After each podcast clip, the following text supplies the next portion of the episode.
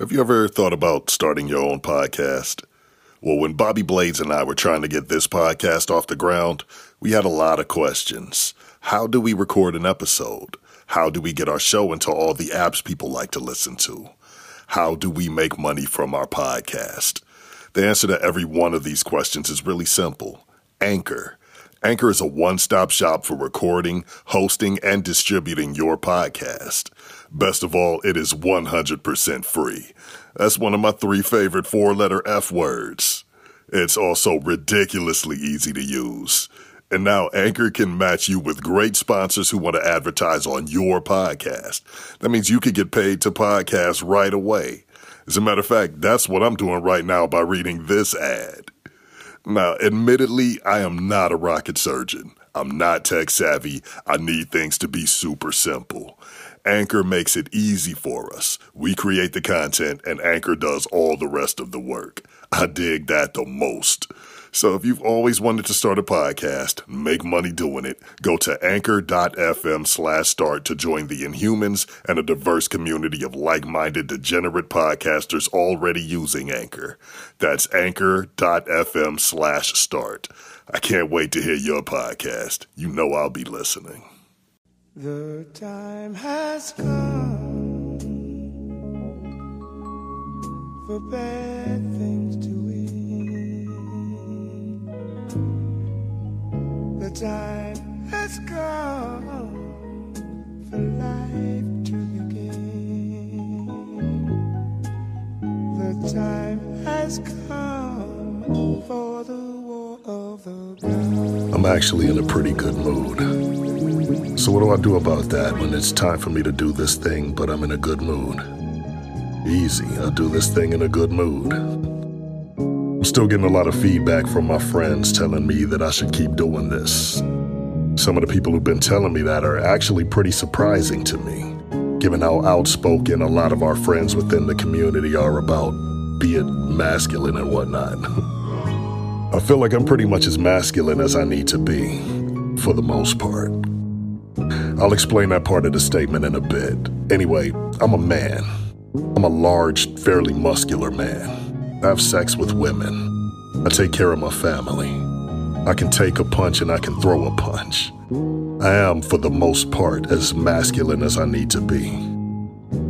Being a man doesn't mean that I don't have emotions. I'm loaded with emotions. You know that by now. I said the last time that I'm not gonna hide how I feel about anything, whether it's happy, sad, hungry, mad, or whatever. Doesn't mean that I'm gonna bitch on the internet about things that have nothing to do with me. I just mean I'm not gonna put on a tough guy act and hide my emotions because it's not socially acceptable. I'm grateful that so many of my friends and even people who don't know me are not only accepting of this, but are able to relate on a very personal level. Like it or not, we are an emotional species. I might be more emotional than most. I was talking with my boy Shaheen, who recently made the decision to stop eating meat. Now, that's cool as hell. In case you're unaware, I haven't eaten meat in about 30 years, and I never will for the rest of my life. Don't worry, I'm not gonna preach to you about the evils of eating meat or that meat is murder or whatever. I, I honestly don't give half a fuck what you choose to eat. I'm just here to tell you my story.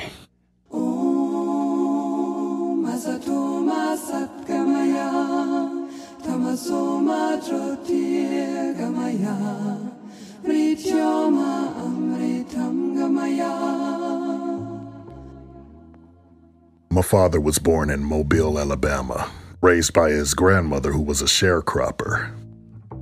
In case you're not familiar with what a sharecropper is, it's a farmer who stays on the land, works the fields, and pays rent to the landowner in the form of crops.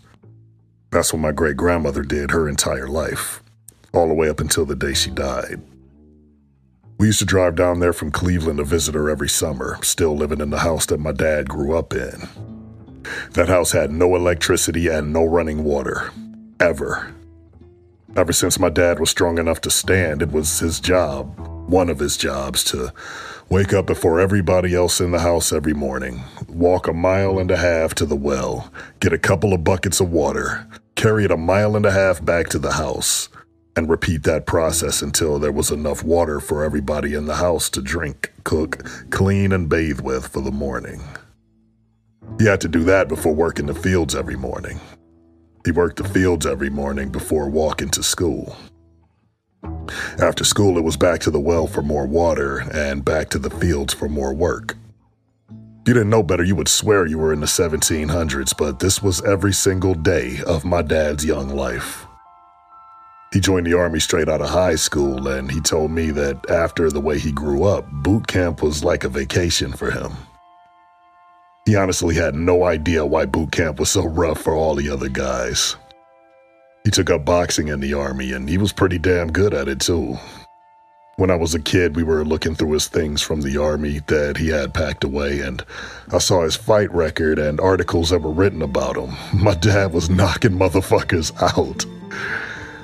We never really talked much about it, but I imagine Vietnam was pretty much a breeze for him. My father has definitely taken lives, and I guess because of the constant, never ending work that he had to do growing up, it was just business as usual for him. Well, I'm guessing that because among his duties on the farm, he raised pigs. They also had chickens and cows, but I think my dad mostly took care of the pigs. Mine said that my dad took really good care of those pigs from the very beginning. He loved them like they were his pets. But of course, you know they were not pets, so when the time came, it was my dad's job to kill them. He had to get used to killing, and it started with it being his responsibility, as a child, to kill these animals that he raised from babies and formed an emotional bond with. So, with that, killing people in Vietnam was nothing to him and he understands on a level much deeper than most of us ever have or will.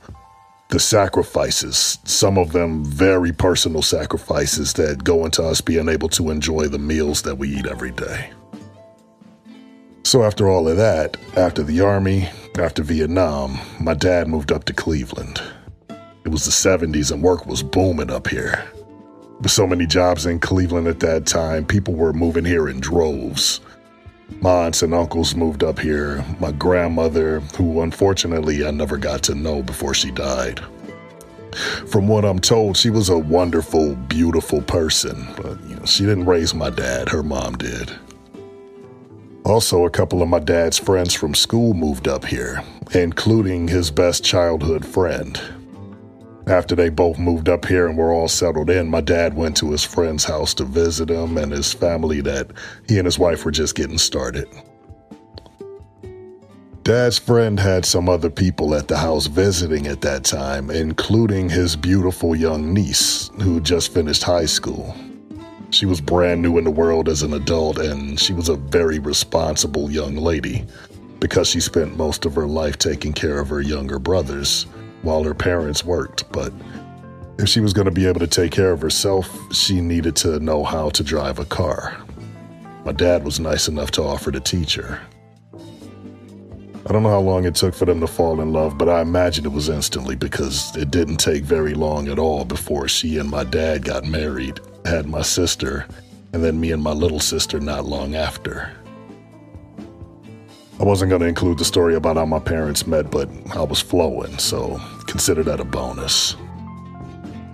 Anyway, a lot of that story was to try to give you an inkling of what I was always expected to live up to as a man. I never came close in any capacity. In terms of toughness, work ethic, courage, self confidence, I never stood a chance compared to my dad. Even physically, I'm 6'6, roughly 260 pounds, with long arms and big hands. His arms are longer and his hands are much bigger. I will never measure up to him in any way. I should get back to the original point of this before I get depressed. My, my dad is from Alabama. He raised pigs, he killed pigs, he killed people. He is a man's man through and through.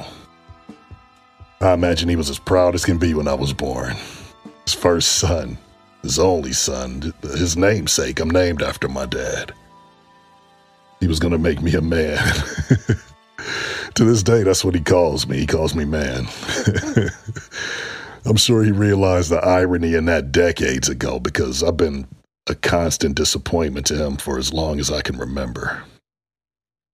When I was a kid, my bedroom was decorated in all football stuff. I don't know anything about football. The only thing I've ever known about football is that I have never liked football. I'm pretty sure my parents just always assumed that I was just going to be a bruiser. I think maybe the only traits that I took on from my dad are my eyes, my size, and my appetite. I eat a lot. I Always have. My mother has a picture of me. I'm not two years old and I'm double fisting turkey legs like I'm King fucking Henry the goddamn eighth. I still eat a lot. It's just that I choose to eat different things these days. As a kid, I didn't care what it was. I would eat whatever was in front of me. Meat was meat, and it was all good to eat. When I was very young, cognitively, I didn't associate it with living creatures. Pork wasn't a pig, it was pork. Beef wasn't a cow, it was beef. Chicken wasn't chicken the animal, it was chicken the food. Even once I did realize that I was eating these animals that had to be killed, dismembered, mutilated, and burned beyond recognition for my enjoyment, I still didn't care. I'd been taught and conditioned to accept that this was just a normal part of life. I went along with that until I was about 14. I remember my mother bringing home groceries. I looked at a raw, cut up piece of meat, seeing all of its muscle fibers and blood vessels sitting in its own blood and fat. At 14, I decided I didn't want to put that in my mouth anymore, so I stopped. I haven't eaten the flesh of an animal since 1990. My dad, being my dad, did not like that. He's from Alabama. Meat is religion down there. When I told my parents I wasn't going to eat meat anymore, he felt like I had sinned against him. He was already embarrassed and ashamed about literally almost everything about me. This didn't help my cause as far as all that was concerned. Just gonna throw this out there. For a long time, my parents thought I was gay. Maybe I'll talk about that at some point. It's not a long story. Anyway, I gave up meat at 14. It wasn't difficult. It didn't feel like a sacrifice at all because I honestly didn't have any desire to eat dead animals anymore. I did enjoy the taste and the texture, but for me, it wasn't worth it. Thankfully, I had my mother, who supported me fully. She did as much research as she could to make sure that I was going to be healthy. She looked for meat replacements and whatever else I might want or need to make this whole thing as easy as possible for me. Keep in mind, this was 1990. This was before we could hop on the internet or just ask Siri. We had to consult encyclopedias, magazines, the public library, or we just had to ask around. Not all the information we got was going to be complete, and some of it was just going to be flat out wrong. Still, my mother put in all the work, and I absolutely needed her support because I wasn't getting it from anywhere else at all. My dad was extremely pissed. He yelled at me, he insulted me, he threatened me physically, but I wasn't gonna fold on this. My dad would have handily beat the backyard shit out of me, but I was not going to fold on this. He eventually had no choice but to accept it, but he did not like it. Anyway, my mom found other things for me. Back then, we didn't have nearly as many options as we have now, but my mom found some good stuff for me. I didn't miss meat at all back then. I don't miss it at all now. Really, the only drawback that came with choosing a meatless diet for me is all the dumbass bullshit that I have to put up with from a lot of ignorant people. If you're one of those people who think that your vegetarian jokes are funny or clever or original, they're not. Honest to God, I haven't heard a new one in 30 years. I know you're proud of yourself for saying these things that you think you came up with all by yourself. I can hear the pride in your voice, and I don't want to take that away from you, so I just go ahead and let you have it. If you're happy, I'm happy. The ones that do bother me, though, are the ones who are genuinely offended by the way that I choose to eat. The ones who try to tell me what I should and shouldn't eat. The ones who try to back up their arguments with their limited knowledge of science or the Bible fuck out of here. And these are usually the same people, the exact same people, who will angrily tell me in that very conversation that they don't like to be told what to eat. Cognitive fucking dissonance. Anyway, that's not even the point that I'm trying to make here, but I do want to make this clear.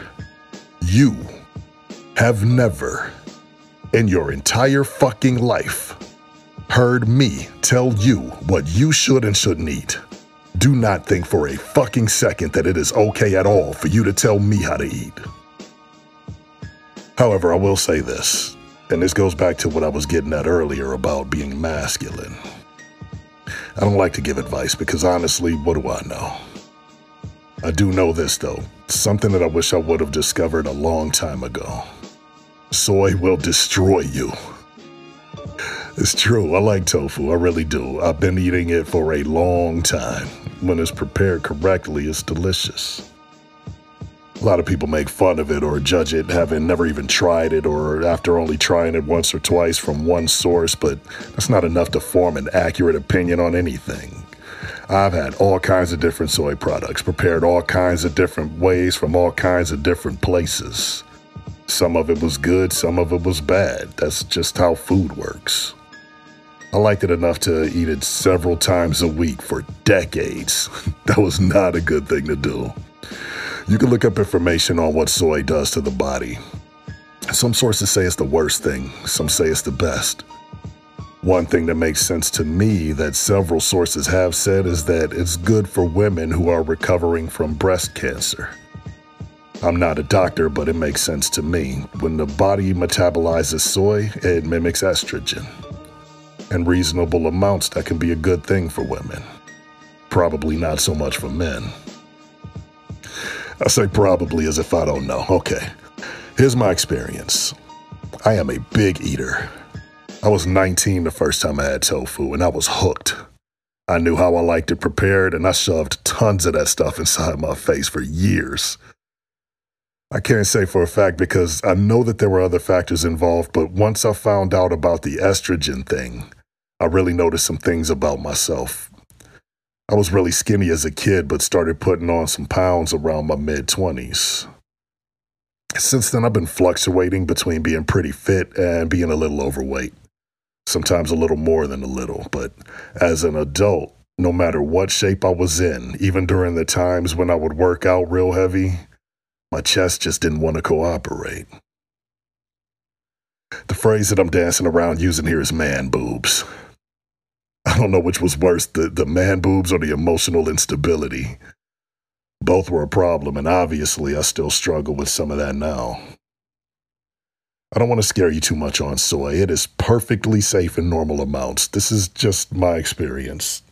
And my problem is that I don't eat food in normal amounts. Just like with everything, moderation is key. Too much of anything is a bad thing. And speaking of too much, I feel like this one has gone on for long enough. But before I wrap it up, I want to recognize some of my friends who reached out to me after the last session. I've still been receiving an unbelievable amount of support for this thing that I'm doing. When I started doing this thing, I was not in a good place, mentally or emotionally. Started this project for myself as a means of self therapy, I know that it's cliche for people to say, I do this thing for me, but it's true. I really didn't expect very many people to like or accept what I'm doing here, so the responses that I've been getting mean that much more to me. I got a message from my friend Sam. I want to play it for you now. Hey, Bobby. It's Sensible Sam. And I just wanted to drop you a line to tell you that I am enjoying in search of my lost soul so very much. It is a very, very moving project. Um, you're a great storyteller. You're wonderfully sincere and you have a big heart. And it just makes for a, a beautiful listen, you know.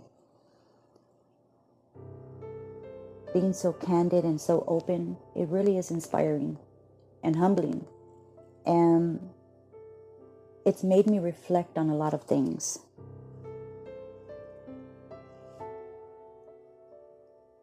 And I don't think I would be doing that right now had you not started producing those episodes. So I'm really, really excited to hear future sessions coming, you know, because I think we're all going to grow together. I'm starting to grow. I'm always going to grow. You're always going to grow. That's the best part of being a human. You can always grow and learn. You're never too old to do that. And I'm going through that. i have got that spark right now. I'm looking inward. I'm reflecting and I'm inspired. And you've inspired me to start something of my own that you recommended over a year ago, but I didn't believe in myself enough to do. But listening back to your sessions,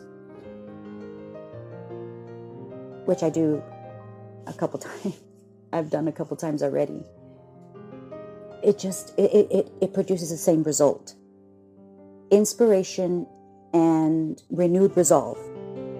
Like I want to just kick ass. It's like I'm not alone. I'm not the only one. You know,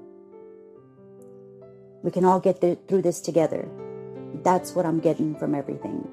You're sharing with us, and I don't feel alone, and I feel empowered by it.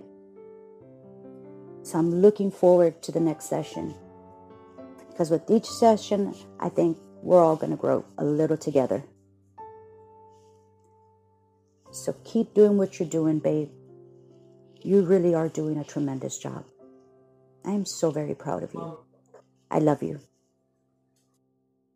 Thank you, Sam. That was Sensible Sam from the Transcontinental Project. I've said this a million times in private conversations with various people, and I have no problem saying it here. I love and value all of my friends, but along with her TCP partner Luke Birch and our friend Papa Dave Sincere, Sam is the best of us. I don't even know how to properly express how impressive you are as a person, Sam, and I know that all of our friends who we share in common agree wholeheartedly. I want to say I like how Sam picked up on the language of what I'm doing here, referring to my episodes as sessions, because that's what I see them as. It's not a gimmick, this is therapy. One thing that I've become aware of from your message, Sam, and from all of the emails and the other messages that I've been getting from people about the show is that it's not just self therapy, it's group therapy. I'm genuinely surprised and amazed whenever I get a message from somebody who I wouldn't expect it from, opening up to me, telling me how they relate to what I'm doing, sometimes getting very personal. We have a lot of very strong personalities in our community. We hear these various personalities on their shows, or we interact with them in chat rooms or on social media, but most of the time we don't really see the whole person. We don't realize the depths of their thoughts, feelings, and insecurities. Since I released the email address uh, to contact me, I've been communicating with a friend of mine who I hadn't really spoken with much before. And I found out why that was, and it just blew my mind. I'm going to read what he wrote me after the last session. This is from Jay Silver from the Smack It Down podcast. He said, Hey, Bobby, how's it going, buddy? I listened to the newest episode of In Search of My Lost Soul, where you are going through all the definitions of a soul. Solid work again, my dude. I know you're probably going to get a few emails just being like, hey man, good episode, but something about today's episode and something about this whole show that you're doing stands out to me. And I know it's very hard to explain what that is. It's like I said to you last time, I'm the kind of person who thinks that I'm annoying people, and I'm sorry if I'm annoying you by getting these thoughts out of my head right now. It's just I've been in a dark place lately, and I don't really want to go into why. And it's something about your newest episode, whether it's one of the definitions or whether it's just hearing something that's not in my usual routine, has given me a bit of a pick me up. So I'd just like to thank you for that. Anyway, dude, I'm not going to take up any more of your time. Your friend, and hopefully not annoyance, Jay Silver. The first thing that I want to make clear is that you are not an annoyance, Jay. Anybody who's hearing this who knows who you are from hearing you on various podcasts must be as surprised as I was when you told me that the first time. I've had conversations with people about you, mutual friends, some people who listen to you who you probably never even interacted with, and the general consensus is that you are cool as hell. You're on a level that you don't even recognize, but I'm telling you, the rest of us do. You and I were following each other on Twitter back when I was active on there, and our interactions were limited. To find out that it was because you thought you would be annoying me is insane to me. Honest to God, the first time you hit me up on Twitter, I was beyond honored. You're the fucking man, dude. Own it. As for the dark place you've been in, I don't know what you've been going through, and I'm not gonna ask, but if what I've been doing here tells us anything, it's just like what Sensible Sam said that none of us are alone. And if we feel like we're alone, that's not a feeling that we have to have because whether we reveal it or not, everybody has gone through, is going through, or will go through something that just kicks our ass. And it helps to recognize what that feels like so that we can be there for our friends to maybe help and not hurt them so bad when they go through it. I'm glad you're getting something out of what I'm doing here, man. Thank you. I got a few more emails, but I really want to read some of this one. I actually got this one the day I released number four, and I wasn't going to read it on here because there's some things mentioned in there that I feel like are a little too personal, but I was moved by what he said, so I asked him if he would be okay with me reading some of it. He said it would be fine. This is from my friend Cheeseman of Wrestling's High Marks. Excluding the most sensitive parts, he said, Hey Bobby, it's Cheeseman. Just wanted to take a second to say I love the show, and I appreciate the fuck out of you mentioning us. Dude, it was just a quick mention. You guys show me love all the time, and I can't tell you how much that means to me. Anyway, he says, We fucking love you, man. I'm not even gonna lie, man. I was listening to episode four, thinking about all you've done for us, and I teared up a bit. I have people in my everyday life who don't even come close to being as supportive as you, and I can't thank you enough. Keep up the great work on the show and just being you, man. Cheese, you're a good dude. I know you've heard me say that before, and I say it because I mean it. I'm very glad to know you, and I'm genuinely humbled that you have the level of respect for me that you do. Same for Mojo and G Wiz, who also hit me up, by the way, with similar thoughts. Being there for you guys is an easy thing to do, not just because I recognize your talent, which you have a lot of, but because I was able to see from the very beginning how much love and respect that you guys have to share. I'm glad that you guys are a part of our community, and I'm happy that I was able to play some part in helping to move that along a little further. I want you to check your mailboxes when you get home because I sent all three of you guys pamphlets on drug abuse and rehabilitation. I'm kidding, I didn't send that. Keep on doing what you guys are doing. Um, don't ever change. This thing has gone on longer than I like for it to, but the things that I got out, I felt like I really needed to let out. And there's still a lot more to tell. But I'm not going to take up too much more of your time today. Thank you to Sensible Sam of the Transcontinental Project, Jay Silver of the Smack It Down podcast. Thank you to Cheeseman, G Wiz, and Mojo of Wrestling's High Marks. And thank you to everybody else who contacted me. And thank you to Stephen Millen just for being Stephen Millen. The common thread that ties together the messages that I got this go round is that we think we know people, but we never really know what anybody else has going on. We never really know who's in search of their lost soul.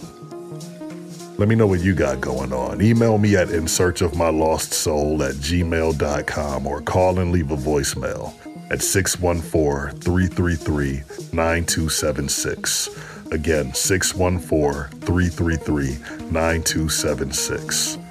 You just might appear on an upcoming session in search of my lost soul.